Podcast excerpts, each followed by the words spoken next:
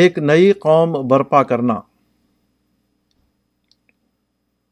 رسول اللہ صلی اللہ علیہ وسلم نے فرمایا کہ انا دعوت ابراہیم، میں ابراہیم کی دعا ہوں۔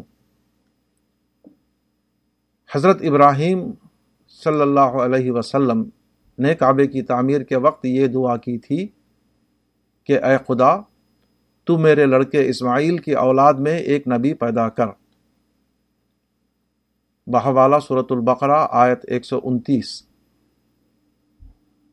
تاہم حضرت ابراہیم کی دعا اور رسول اللہ صلی اللہ علیہ وسلم کی پیدائش کے درمیان تقریباً 2500 سال کا فاصلہ ہے۔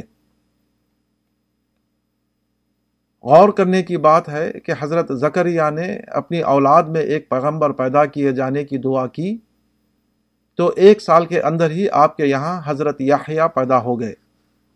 بحوالہ سورۃ آل عمران آیت 39۔ اور حضرت ابراہیم نے اسی قسم کی دعا فرمائی تو اس کی عملی قبولیت میں 2500 سال لگ گئے۔ اس فرق کی وجہ کیا تھی؟ اس فرق کی وجہ یہ تھی کہ حضرت یحییٰ کو ایک وقتی کردار ادا کرنا تھا۔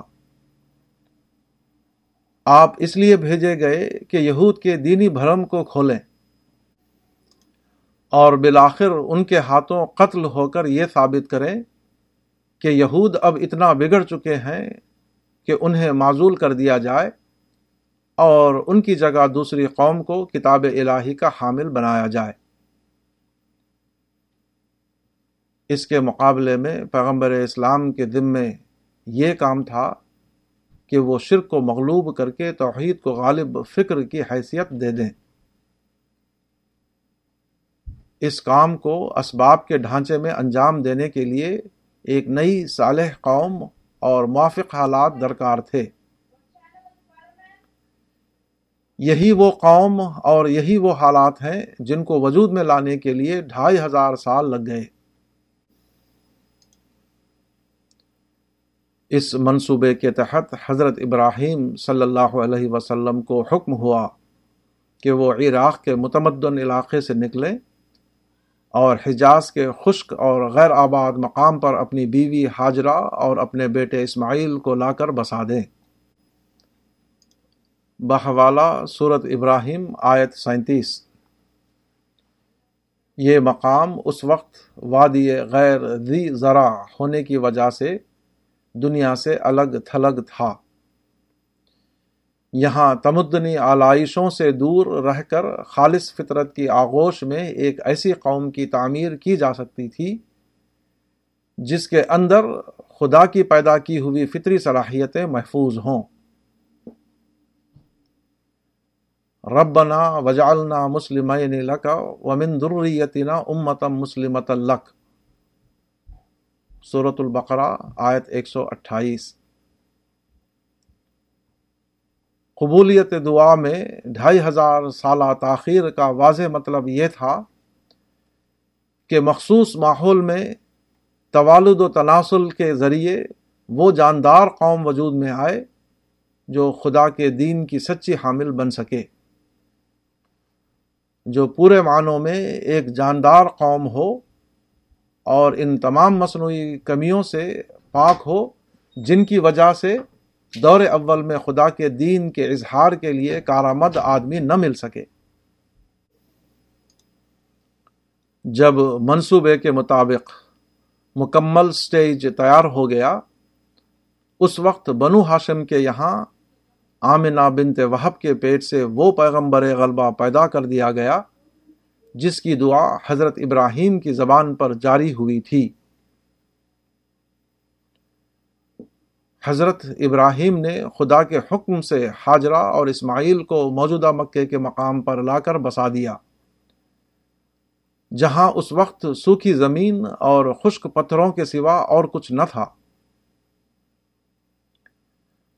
جب مشک کا پانی ختم ہو گیا اور اسماعیل پیاس کی شدت سے ہاتھ پاؤں مارنے لگے تو خشک بیابان میں زمزم کا چشمہ نکل آیا۔ یہ اس بات کی علامت تھی کہ خدا نے اگرچہ تم کو بڑے سخت محاذ پر کھڑا کیا ہے مگر وہ ایسا نہیں کرے گا کہ تم کو بے سہارا چھوڑ دے۔ تمہارا معاملہ خدا کا معاملہ ہے اور خدا ہر نازک موڑ پر تمہاری مدد کے لیے موجود رہے گا۔ اسماعیل جب نوجوانی کی عمر کو پہنچے تو حضرت ابراہیم علیہ السلام نے خواب دیکھا کہ وہ اپنے بیٹے کو ذبح کر رہے ہیں۔ اس خواب کو انہوں نے حکم خداوندی سمجھا اور بیٹے کو ذبح کرنے کے لیے تیار ہو گئے، مگر عین اس وقت جب کہ ان کی چھری اسماعیل کے گلے پر پہنچ چکی تھی، خدا نے آواز دے کر انہیں روک دیا اور اس کے بدلے انہیں ایک مینڈھا دیا جس کو وہ خدا کے نام پر ذبح کریں۔ یہ ایک بات کا مظاہرہ تھا کہ تم سے اگرچہ ہم نے بہت بڑی قربانی مانگی ہے مگر یہ صرف جذبے کا امتحان ہے، قربانی پیش تو کرنا ہوگا مگر ابھی قربان ہونے کی نوبت نہیں آئے گی کہ خدا تمہیں بچا لے گا، کیونکہ اصل مقصد تم کو ایک بڑے کام کے لیے استعمال کرنا ہے، نہ کہ خواہ مخواہ ہلاک کر دینا۔ حضرت اسماعیل بڑے ہوئے تو انہوں نے قبیلہ جرہم کی ایک لڑکی سے شادی کر لی جو زمزم نکلنے کے بعد آ کر مکے میں آباد ہو گیا تھا۔ حضرت ابراہیم جو اس وقت شام میں تھے، ایک روز گھوڑے پر سوار ہو کر آئے۔ اس وقت گھر پر اسماعیل نہ تھے، صرف ان کی بیوی موجود تھیں جو اپنے خسر کو پہچانتی نہ تھیں۔ حضرت ابراہیم نے پوچھا کہ اسماعیل کہاں گئے ہیں؟ بیوی نے کہا کہ شکار کرنے کے لیے۔ پھر پوچھا کہ تم لوگوں کی گزر کیسے ہوتی ہے؟ بیوی نے معاشی تنگی اور گھر کی ویرانی کی شکایت کی۔ اس کے بعد حضرت ابراہیم واپس چلے گئے اور خاتون سے کہا کہ جب اسماعیل آئیں تو ان سے میرا سلام کہنا اور یہ پیغام پہنچا دینا کہ اپنی چوکھٹ کو بدل دو۔ حضرت اسماعیل نے واپسی کے بعد جب پورا واقعہ سنا تو انہوں نے سمجھ لیا کہ یہ میرے باپ تھے جو ہمارا حال دیکھنے آئے تھے، اور چوکھٹ بدل دو کا مطلب استعارے کی زبان میں یہ ہے کہ اس بیوی کو چھوڑ کر دوسری بیوی کرو، کیونکہ وہ اس نسل کو پیدا کرنے کے لیے موزوں نہیں جس کا منصوبہ خدا نے بنایا ہے۔ چنانچہ انہوں نے اس بیوی کو طلاق دے دی اور دوسری عورت سے شادی کر لی۔ اس کے کچھ دن بعد حضرت ابراہیم دوبارہ گھوڑے پر سوار ہو کر آئے، اب بھی اسماعیل گھر پر موجود نہ ملے۔ حضرت ابراہیم نے دوسری بیوی سے بھی وہی سوال کیا جو انہوں نے پہلی بیوی سے کیا تھا۔ اس بیوی نے اسماعیل کی تعریف کی اور کہا کہ جو کچھ ہے بہت اچھا ہے، سب خدا کا شکر ہے۔ اس کے بعد حضرت ابراہیم یہ کہہ کر واپس چلے گئے کہ اسماعیل آئیں تو ان کو میرا سلام کہنا اور یہ پیغام پہنچا دینا کہ چوکھٹ کو قائم رکھو، یعنی تمہاری یہ بیوی پیش نظر منصوبے کے لیے بالکل ٹھیک ہے، اس کے ساتھ اپنا تعلق باقی رکھو۔ بحوالہ تفسیر ابن کثیر۔ اس طرح عرب کے الگ تھلگ علاقے میں اسماعیل کے ابتدائی خاندان سے ایک نئی نسل بننا شروع ہوئی جس نے بالآخر اس جاندار قوم یعنی بنو اسماعیل کی صورت اختیار کی جو نبی آخر الزماں کا گہوارہ بن سکے اور تاریخ کی اس عظیم ترین ذمہ داری کو سنبھالے جو خدا اس کے سپرد کرنا چاہتا تھا۔ یہ قوم جو عرب کے صحراؤں اور چٹیل بیابانوں میں تیار ہوئی، اس کی خصوصیات کو ایک لفظ میں المروہ کہا جا سکتا ہے۔ المروہ کے لفظی معنی ہیں مردانگی۔ یہ عربوں کے یہاں کسی کے جوہر انسانیت کو بتانے کے لیے سب سے اونچا لفظ سمجھا جاتا ہے۔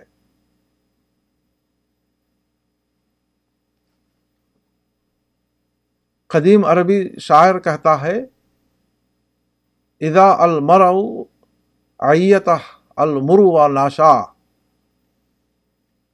فمطلبہا کہلا علیہ شدید، یعنی آدمی اگر اٹھی جوانی میں مردانگی کا مقام حاصل کرنے سے عاجز رہ جائے تو بڑھاپے میں اس کو حاصل کرنا بہت مشکل ہے۔ پروفیسر فلپ ہٹی نے عرب تاریخ کا گہرا مطالعہ کیا ہے۔ ان کا کہنا ہے کہ عرب کے بیابانوں میں صدیوں کے عمل سے جو قوم تیار ہوئی وہ دنیا کی ایک نرالی قوم تھی جو مندرجہ ذیل اخلاقی صفات میں کمال درجہ رکھتی تھی۔ Courage, endurance in time of trouble, observance of the rights and obligations of neighbourliness, manliness, generosity and hospitality, regard for women and fulfilment of solemn promises, page 253۔ ہمت، مشکل کے وقت برداشت، پڑوسی کے حقوق اور ذمہ داریوں کی ادائیگی، مردانگی، فیاضی اور مہمان نوازی، عورتوں کی عزت اور وعدہ کر لینے کے بعد اسے پورا کرنا۔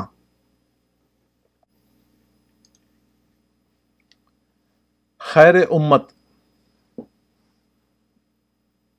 اس طرح 2500 سالہ عمل کے ذریعے ایک ایسی قوم نکالی گئی جو اپنے انسانی اوصاف کے اعتبار سے تمام قوموں میں سب سے بہتر تھی۔ کنتم خیر امت اخرجت للناس، بحوالہ آل عمران 110۔ حضرت عبداللہ بن عباس نے خیر امت سے مہاجرین کا گروہ مراد لیا ہے۔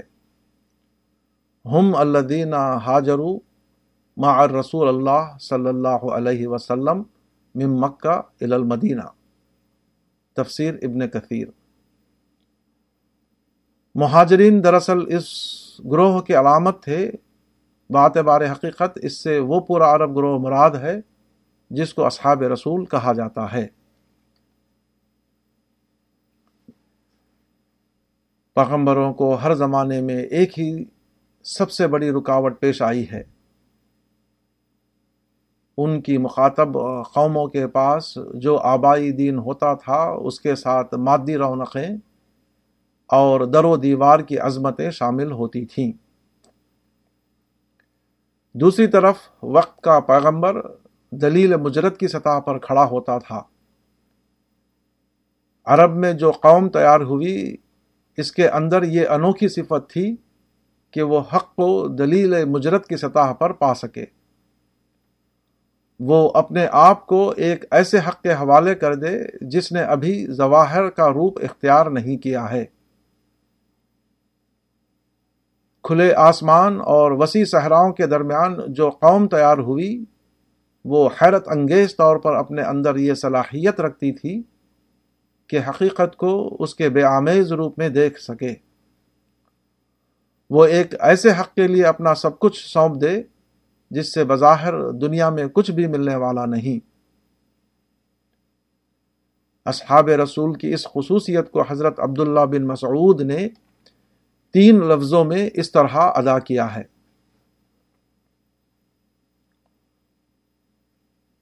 وہ اس امت کے سب سے افضل لوگ تھے، وہ سب سے زیادہ نیک دل، سب سے زیادہ گہرا علم رکھنے والے اور سب سے کم تکلف والے تھے۔ اللہ نے ان کو اپنے نبی کی صحبت اور دین کے قیام کے لیے چن لیا تھا۔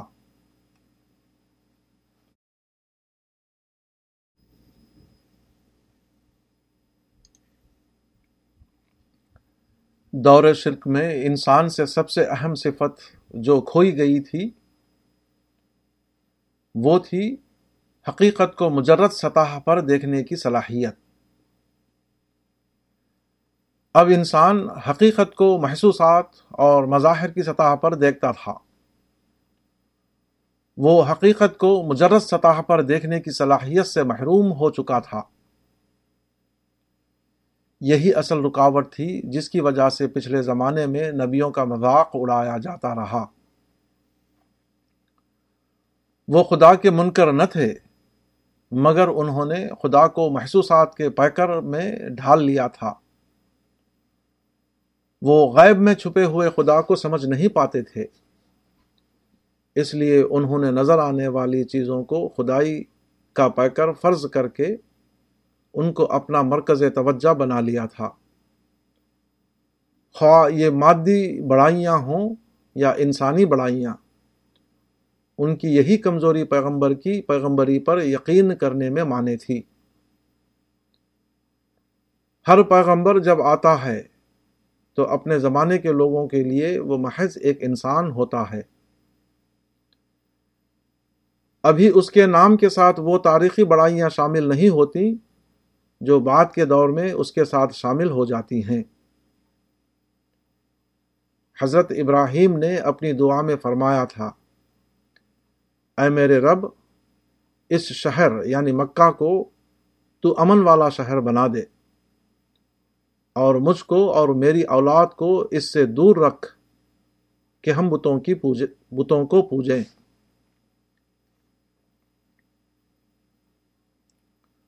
اے میرے رب، ان بتوں نے بہت سے لوگوں کو گمراہ کر دیا، پس جس نے میری پیروی کی وہ میرا ہے، اور جس نے میرا کہا نہ مانا تو بخشنے والا مہربان ہے۔ اے میرے رب، میں نے اپنی اولاد کو ایک ایسے میدان میں بسایا ہے جہاں کھیتی نہیں، تیرے محترم گھر کے پاس، اے ہمارے رب، تاکہ وہ نماز قائم کریں۔ بحوالہ سورۃ ابراہیم آیت 35 سے 37 تک۔ حضرت ابراہیم کے زمانے میں شرک کا غلبہ اپنے عروج پر پہنچ چکا تھا، عالی شان بت خانے ہر طرف قائم تھے۔ انسان کے لیے بظاہر ناممکن ہو گیا تھا کہ وہ اس سے ہٹ کر سوچ سکے۔ اس وقت اللہ کے حکم سے حضرت ابراہیم نے ایک چٹیل زمین میں ایک نئی نسل پیدا کرنے کا منصوبہ بنایا۔ یہ ایک محفوظ علاقے میں ایسے افراد تیار کرنے کا منصوبہ تھا جو ظواہر سے اوپر اٹھ کر حقائق کا پرستار بن سکے۔ چنانچہ اسی انسانی مادے سے وہ قوم بنی جس کے متعلق قرآن میں یہ الفاظ آئے ہیں، وَلَكِنَّ اللَّهَ حَبَّبَ إِلَيْكُمُ الْإِيمَانَ وَزَيَّنَهُ فِي قُلُوبِكُمْ وَكَرَّحَ إِلَيْكُمُ الْكُفْرَ وَالْفُسُوقَ وَالْعِصْيَانَ أُولَئِكَ هُمُ الرَّاشِدُونَ۔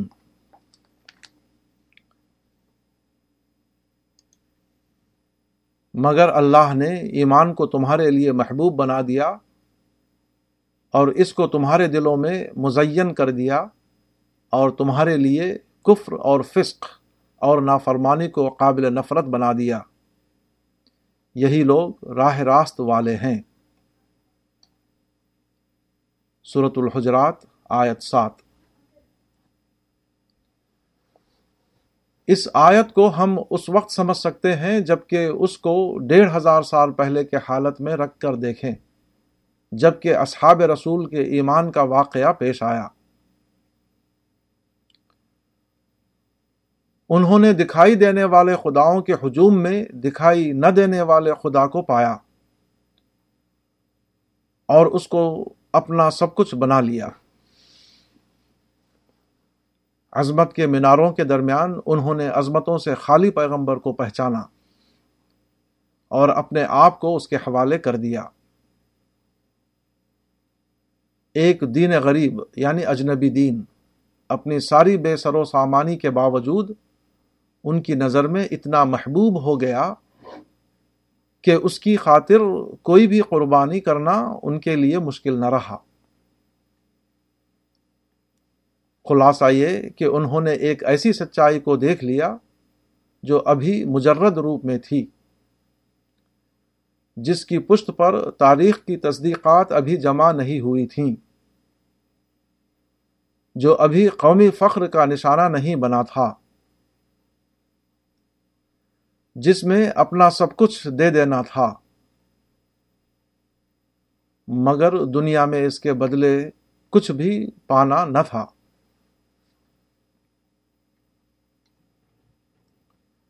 اس معاملے کی ایک نمائندہ مثال وہ ہے جو ہجرت سے پہلے بیعت عقبہ ثانیہ کے وقت پیش آئی،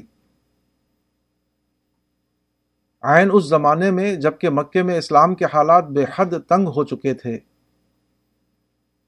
مدینے میں کچھ مسلمانوں کی تبلیغ سے اسلام پھیلنے لگا، حتیٰ کہ ہر گھر میں داخل ہو گیا۔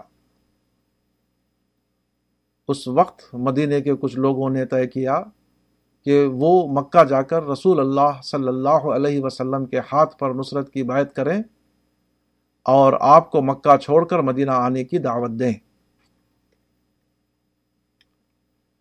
حضرت جابر انصاری کہتے ہیں کہ جب مدینے کے گھر گھر میں اسلام پہنچ گیا تو ہم نے مشورہ کیا کہ آخر کب تک ہم اللہ کے رسول کو اس حال میں چھوڑے رکھیں کہ آپ مکے کے پہاڑوں میں پریشان اور ڈرے سہمے پھرتے رہیں۔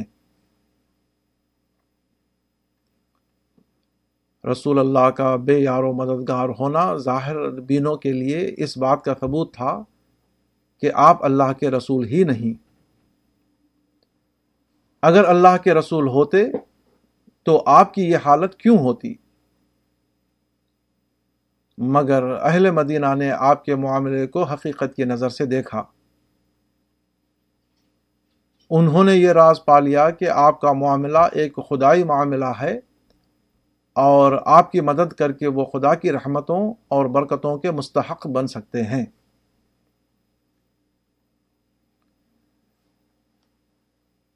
بیعت عقبہ ثانیہ کے موقع پر مدینے کے 70 سے کچھ اوپر نمائندوں نے مکہ آ کر رسول اللہ صلی اللہ علیہ وسلم کے ہاتھ پر بیعت کی۔ بیعت کیسے نازک حالات میں ہوئی، اس کا اندازہ اس سے ہو سکتا ہے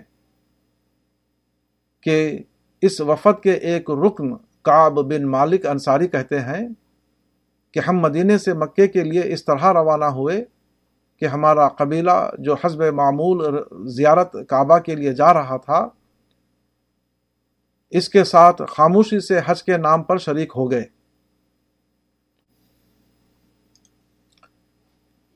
مکے کے قریب قبیلے والوں نے پڑاؤ ڈالا، رات کے وقت ہم دوسروں کی طرح ان کے ساتھ سو گئے،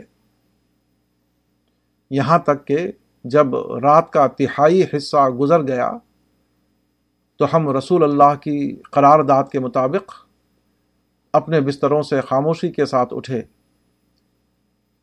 اور مقام موعود کی طرف اس طرح چلے جیسے چڑیا جھاڑیوں میں آہستہ آہستہ چھپتی ہوئی چلتی ہے۔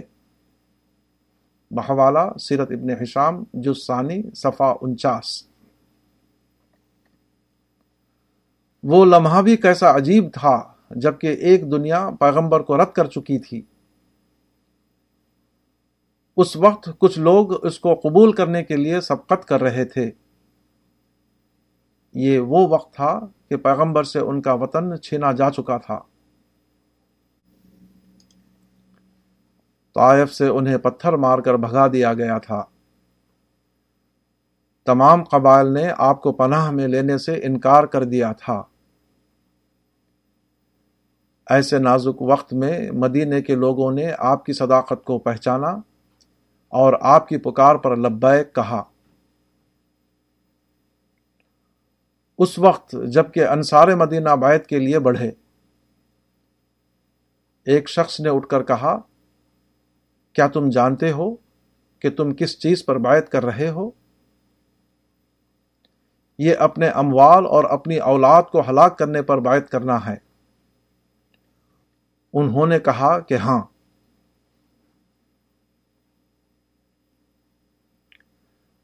ہم علی نکاحۃ الاموال والاولاد بیعت کر رہے ہیں۔ پھر انہوں نے رسول اللہ صلی اللہ علیہ وسلم سے پوچھا، اگر ہم نے اس عہد بیعت کو آخر تک پورا کر دیا تو ہمارے لیے کیا ہے؟ آپ نے فرمایا، جنت۔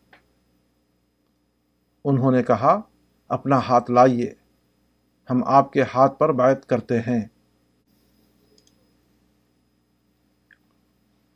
اپنے آپ کو اس طرح ایک متنازع صداقت کے حوالے کرنا، اپنا سب کچھ اس طرح ایک غیر قائم شدہ حق کو سونپ دینا اتنا انوکھا واقعہ ہے کہ وہ اجتماعی سطح پر تاریخ میں صرف ایک ہی بار پیش آیا ہے، نہ اس سے پہلے اور نہ اس کے بعد۔ غیر متعلق مسائل سے تعرض نہ کرنا۔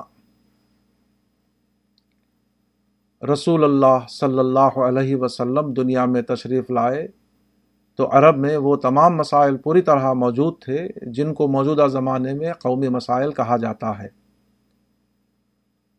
اور جن مسائل کے نام پر عام طور پر دنیا میں تحریکیں اٹھتی ہیں۔ یہ مسائل ذہین افراد کو متاثر کرتے ہیں اور وہ ان کا نعرہ لے کر کھڑے ہو جاتے ہیں۔ رسول اللہ صلی اللہ علیہ وسلم کے زمانے میں یہ تمام مسائل موجود تھے، لیکن آپ نے ان سے متعلق تعرض نہیں کیا۔ اگر آپ ان مسائل میں الجھتے تو یہ خدا کے منصوبے میں اپنے کو شامل کرنا نہ ہوتا۔ وہ سارے مواقع جو 2500 سالہ عمل کے نتیجے میں پیدا کیے گئے تھے برباد ہو کر رہ جاتے۔ مثال نمبر 1، حبش نے 525 عیسوی میں عرب کے سرحدی علاقے یمن پر قبضہ کر لیا تھا۔ اب رہا اس زمانے میں شاہ حبش کی طرف سے یمن کا گورنر تھا۔ اب رہا کے حوصلے اتنے بڑے ہوئے تھے کہ رسول اللہ صلی اللہ علیہ وسلم کی پیدائش کے سال یعنی 570 عیسوی میں اس نے ہاتھیوں کے فوج سے مکے پر حملہ کیا تاکہ کعبے کو ڈھا دے اور مکے کی مرکزی حیثیت کو ختم کر دے۔ 50 سالہ قبضے کے بعد یمن پر حبش کی حکومت ختم ہو گئی اور اس پر شاہ فارس کی حکومت قائم ہو گئی، جس کی طرف سے بازان یمن کا گورنر مقرر ہوا۔ جب رسول اللہ صلی اللہ علیہ وسلم کی بعثت ہوئی اور اس کی خبر کسرا یعنی شاہ فارس کو پہنچی تو اس نے بازان کو لکھا کہ اس آدمی کے پاس جاؤ جو نبوت کا دعویٰ کرتا ہے، اور اس سے کہو کہ وہ اس دعوے سے باز آئے، اگر وہ باز نہ آئے تو اس کا سر کاٹ کر میرے پاس بھیجو۔ بحوالہ سیرت ابن ہشام۔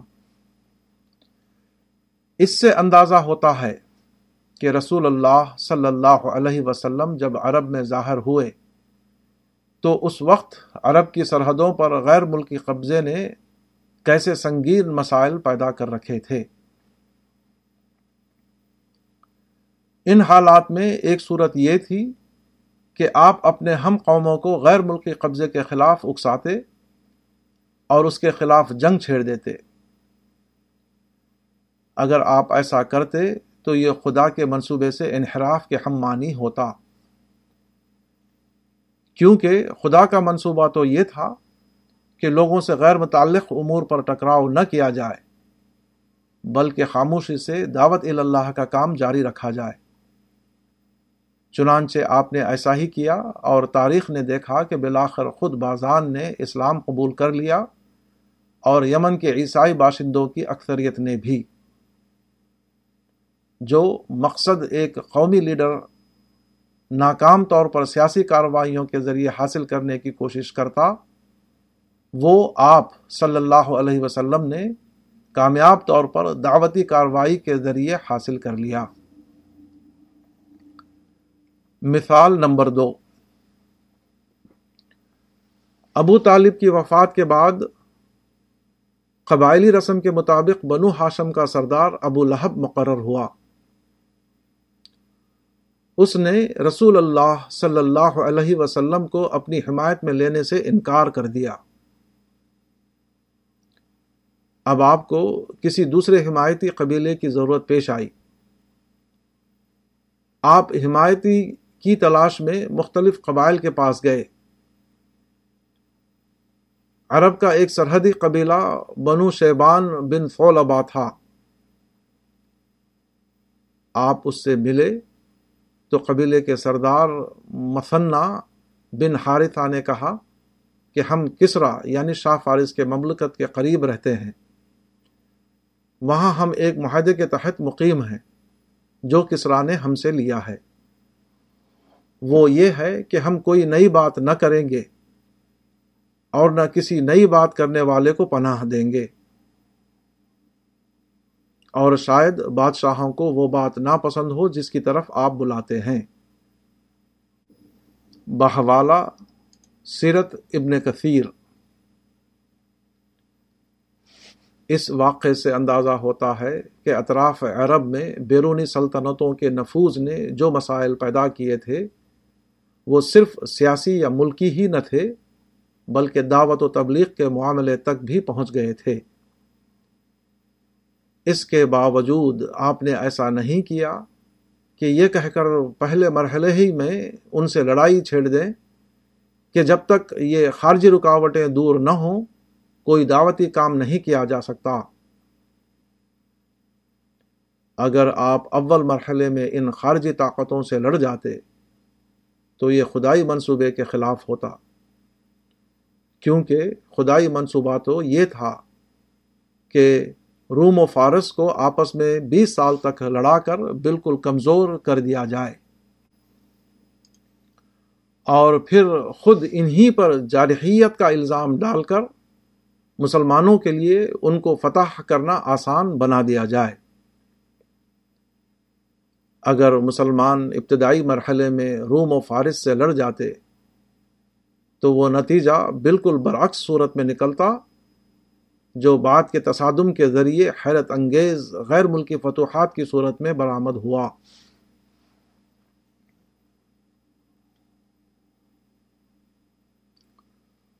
خدائی منصوبے سے مطابقت۔ کسان کا معاملہ قدرت کے کاغ میں یعنی دندانہ دار پہیے میں اپنا کاغ دینے کا معاملہ ہے۔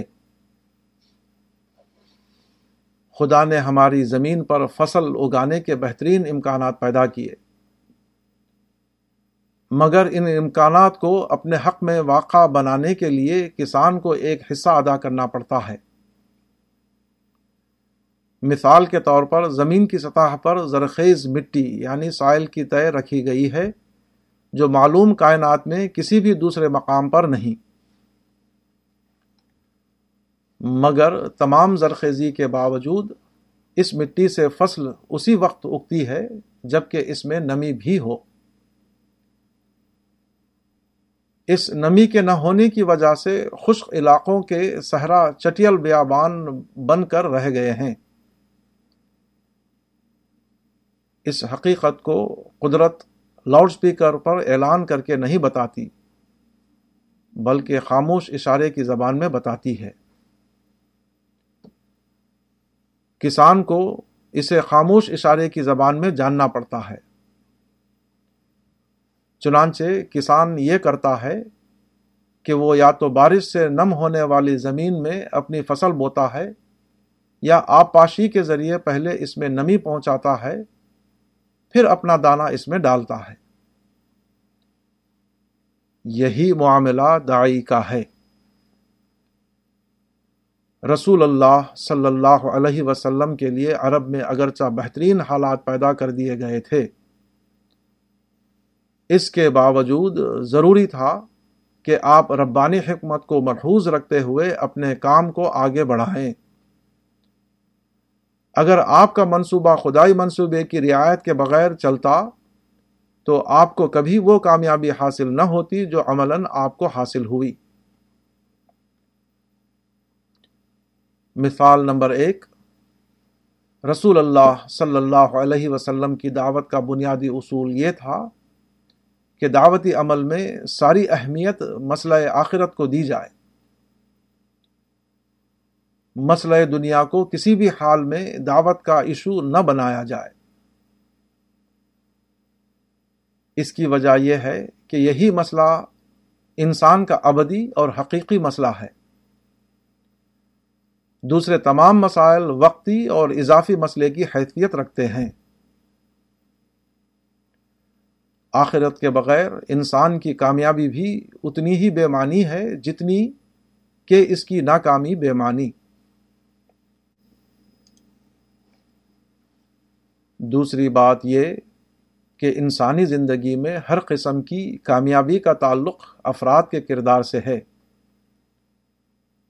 اور انسان کے اندر حقیقی اور مستقل کردار صرف آخرت پر گہرے یقین ہی سے پیدا ہوتا ہے۔ عقیدہ آخرت کا مطلب یہ ہے کہ انسان آزاد اور خود مختار نہیں ہے، بلکہ وہ ہر آن خدا کی پکڑ میں ہے۔ یہ عقیدہ آدمی سے بے راہ روی کا مزاج چھین لیتا ہے اور اس کو پابند اور ذمہ دار انسان بنا دیتا ہے۔ قرآن حدیث کو خالی ذہن ہو کر پڑھا جائے تو اس میں آخرت کا مسئلہ سب سے زیادہ ابھرا ہوا مسئلہ نظر آئے گا۔ دوسرے مسئلوں کا ذکر بھی اگرچہ آتا ہے، مگر وہ ضمناً ہے نہ کہ اصلاً۔ مثال نمبر 2۔ دوسری بات یہ کہ داعی اور مدعو کے درمیان کسی بھی حال میں کوئی مادی جھگڑا نہ کھڑا کیا جائے۔ مدعو کو کسی بھی حال میں فریق نہ بننے دیا جائے، خواہ اس کی جو بھی قیمت دینی پڑے۔ رسول اللہ صلی اللہ علیہ وسلم کی زندگی میں اس حکمت کی ایک نمایاں مثال حدیبیہ کا معاہدہ ہے۔ قریش نے مسلمانوں کے خلاف جنگ چھیڑ کر یہ صورتحال پیدا کر دی تھی کہ مسلم گروہ اور غیر مسلم گروہ دونوں ایک دوسرے کے جنگی فریق بن گئے تھے۔ تمام وقت جنگ کی باتوں اور جنگ کی تیاریوں میں گزرنے لگا تھا۔ اس وقت رسول اللہ صلی اللہ علیہ وسلم نے قریش کے ہر مطالبے کو مانتے ہوئے ان سے 10 سال کا ناجنگ معاہدہ کر لیا۔ یہ معاہدہ اس قدر یک طرفہ تھا کہ بہت سے مسلمانوں نے اس کو ذلت کا معاہدہ سمجھا، مگر خدا کے نزدیک وہ فتح مبین کا دروازہ تھا۔ بحوالہ سورۃ الفتح آیت 1۔ کیونکہ اس کے ذریعے جنگی مقابلہ آرائی کی فضا ختم ہوتی تھی اور مسلمانوں اور غیر مسلموں کے درمیان داعی اور مدعو کا رشتہ بحال ہو رہا تھا۔ چنانچہ اس معاہدے کے بعد جیسے ہی اہل عرب جنگی فریق کے بجائے مدعو کے مقام پر آئے، ان کے درمیان دعوت حق کی آواز پھیلنے لگی، یہاں تک کہ صرف 2 سال میں مسلمانوں کی تعداد تقریباً 10 گنا بڑھ گئی۔ جو مکہ جنگ سے فتح ہوتا نظر آتا تھا، وہ دعوتی عمل کے ذریعے مسخر ہو گیا۔ نمبر 3، رسول اللہ صلی اللہ علیہ وسلم کے طریقے عمل کا ایک اہم پہلو یہ ہے کہ مدعو پر قابو پانے کے باوجود اس کے ساتھ فراقی کا سلوک کیا جائے۔ اس معاملے کی مثالیں رسول اللہ صلی اللہ علیہ وسلم کی پوری زندگی میں پھیلی ہوئی ہیں۔ فتح مکہ کے بعد قریش کے تمام وہ لوگ پوری طرح آپ کے قابو میں تھے جنہوں نے آپ کے ساتھ اور مسلمانوں کے ساتھ بدترین ظلم کیے تھے، مگر آپ نے ماضی کے جرائم کی بنیاد پر کسی کو سزا نہ دی، سب کو یک طرفہ طور پر معاف کر دیا۔ قریش کے لوگ جب بندھے ہوئے آپ کے سامنے حاضر کیے گئے تو آپ نے فرمایا، اذھبوا فَأَنْتُمُ الطَّلَقَا، جاؤ تم سب آزاد ہو۔ کچھ لوگوں کے بارے میں آپ نے وقتی طور پر قتل کیے جانے کا حکم دے دیا،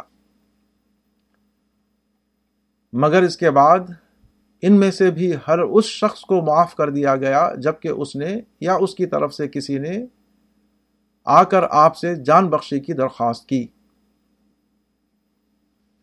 اس قسم کے 17 نامزد آدمیوں میں سے صرف 5 کو قتل کیا گیا جنہوں نے معافی نہیں مانگی تھی۔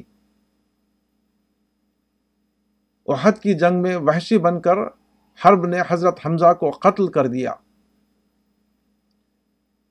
اس کے بعد ہند بنت عتبہ نے آپ کی لاش کو لا کر اس کا مطلع کیا۔ رسول اللہ صلی اللہ علیہ وسلم کو معلوم ہوا تو وقتی طور پر آپ کی زبان سے نکل گیا کہ اگر اللہ نے مجھے ان کے اوپر فتح دی تو میں ان کے 3 آدمیوں کا مطلع کروں گا۔ بحوالہ تفسیر ابن کثیر جلد ثانی صفحہ 352۔ فتح مکہ کے بعد آپ نے جن 17 آدمیوں کو قتل کا حکم دیا تھا ان میں وحشی اور ہند دونوں شامل تھے، مگر دونوں نے جب آپ کی خدمت میں آ کر معافی مانگی تو دونوں کو معاف کر دیا گیا، کیونکہ یہی طریقہ منصوبہ الہی کے مطابق تھا۔ یہ اصول بے حد اہم حکمت پر مبنی ہے۔ انسان پتھر نہیں ہے کہ ایک پتھر کو توڑ دیا جائے تو اس کے دوسرے قریبی پتھر توڑنے والے کے بارے میں کوئی رد عمل ظاہر نہ کریں۔ انسان زندہ معاشرے کا ایک زندہ جز ہے۔ جب بھی ایک انسان پر جارحانہ کارروائی کی جاتی ہے تو اس کے قریبی لوگوں میں انتقام کا جذبہ بھڑک اٹھتا ہے۔ اس طرح سماج میں تخریبی کارروائیاں جنم لیتی ہیں۔ فتح کے بعد جو وقت نئی تعمیر میں لگتا وہ تخریب کاروں کا مقابلہ کرنے میں صرف ہونے لگتا۔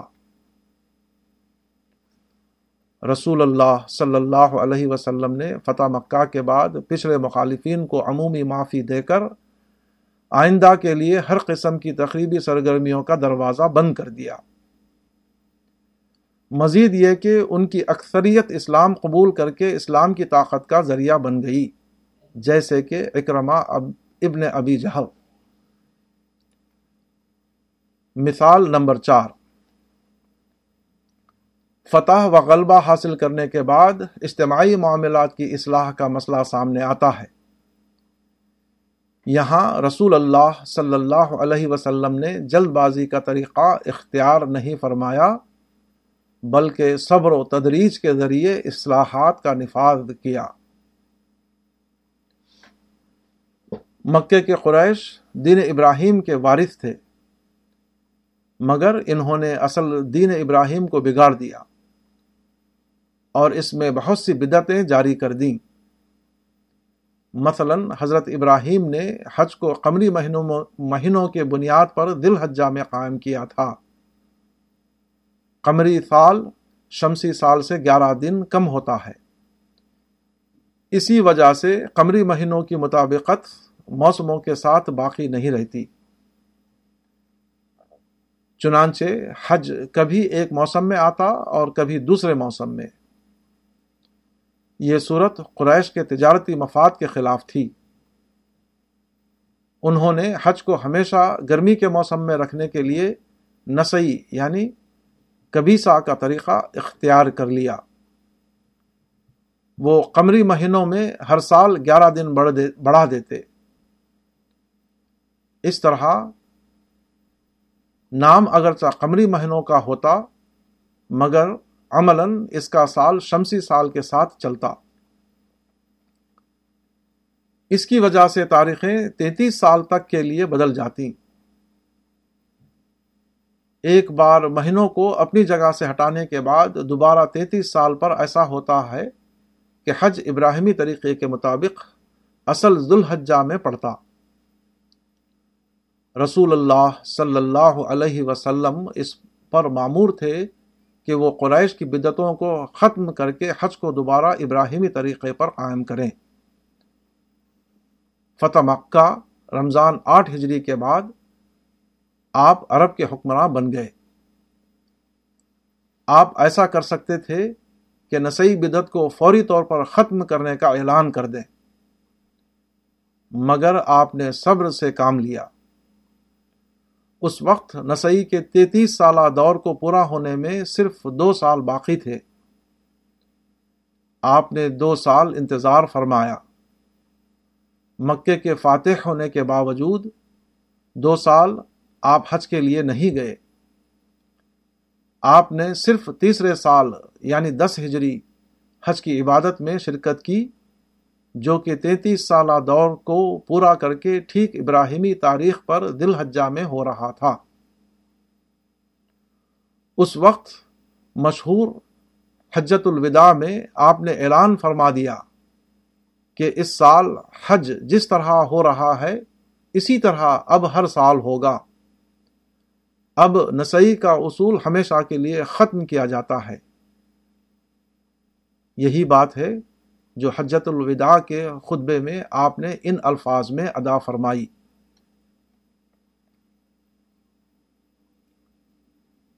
اے لوگو، زمانہ گھوم گیا، پس آج کے دن وہ اپنی اس حیت پر ہے جس دن کے اللہ نے زمین و آسمان کو پیدا کیا تھا، اور مہینوں کی گنتی اللہ کے نزدیک 12 مہینے ہیں۔ بحوالہ ابن جریر و ابن مرزیہ۔ اس تاخیر میں بہت گہری مصلحت تھی، کیونکہ مذہب میں جب کوئی طریقہ عرصے تک رائج رہے تو وہ مقدس بن جاتا ہے، لوگوں کے لیے اس کے خلاف سوچنا مشکل ہو جاتا ہے۔ چونکہ 2 سال بعد خود ہی حج ان تاریخوں پر آ رہا تھا جو آپ چاہتے تھے، اس لیے آپ نے قبل از وقت اقدام کر کے غیر ضروری مسئلہ کھڑا کرنے سے پرہیز کیا۔ جب فطری رفتار سے حج اپنی اصل تاریخ پر آ گیا تو آپ نے اعلان فرما دیا کہ یہی حج کی اصل تاریخ ہے، اور آئندہ اب انہیں انہی تاریخوں میں حج ہوتا رہے گا۔ یہ چند مثالیں ہیں جن سے اندازہ ہوتا ہے کہ رسول اللہ صلی اللہ علیہ وسلم نے کس طرح اپنی پوری تحریک میں ربانی حکمت کو ملحوظ رکھا۔ آپ نے خدا کے کاغ میں اپنا کاغ ملایا۔ آپ نے خدائی منصوبے سے موافقت کرتے ہوئے تمام کارروائیاں کیں۔ یہی وجہ ہے کہ آپ کی کوششوں کے عظیم الشان نتائج برآمد ہوئے۔